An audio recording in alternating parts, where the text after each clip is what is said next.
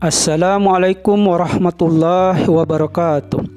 Adil dalam angka 10. Tidak kurang dari 56 ayat dalam Al-Quran yang membicarakan tentang keadilan. Keadilan berarti keseimbangan, proporsional, tidak memihak, tidak berat sebelah. Adil itu berakhlak dengan salah satu akhlak Allah, Al-Adl.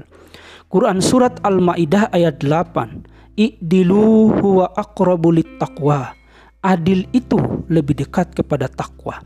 Allah bersumpah dalam Quran surat Al-Fajr ayat 2. Walayalin ashr. Demi malam yang sepuluh. Tafsir yang lebih kuat berkenaan dengan sepuluh hari pertama bulan Zulhijjah.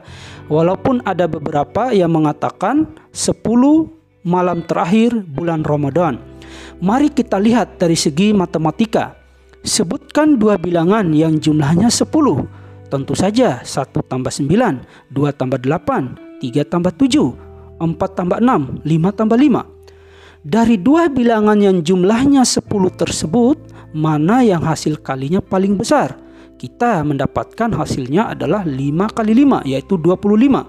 1 kali 9 itu kecil, 3 kali 7 lebih besar daripada 2 kali 8. Kenapa hal ini bisa terjadi? Karena kedua bilangan tersebut letaknya berdekatan, tidak berjauhan, tidak terjadi kesenjangan, seimbang, proporsional, hampir sama besar.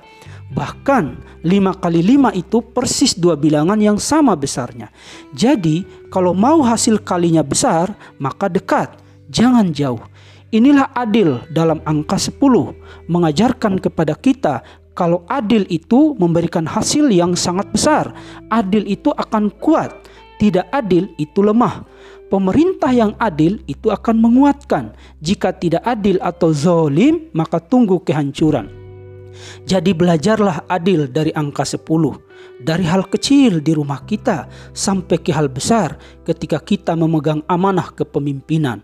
Karena adil itu mendekatkan kita kepada takwa dan mendatangkan cinta Allah. Innallaha yuhibbul muqsitin.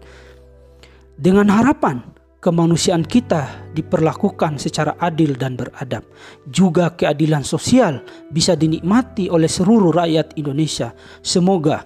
Terima kasih. Assalamualaikum warahmatullahi wabarakatuh.